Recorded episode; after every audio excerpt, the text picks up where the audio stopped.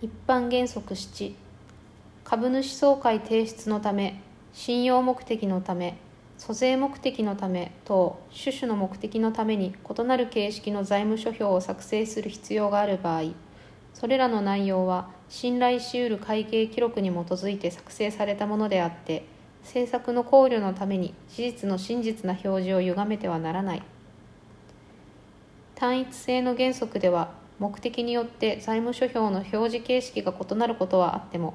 それらの財務諸表を作成する際の会計記録は一つでなければならないことを要請しています。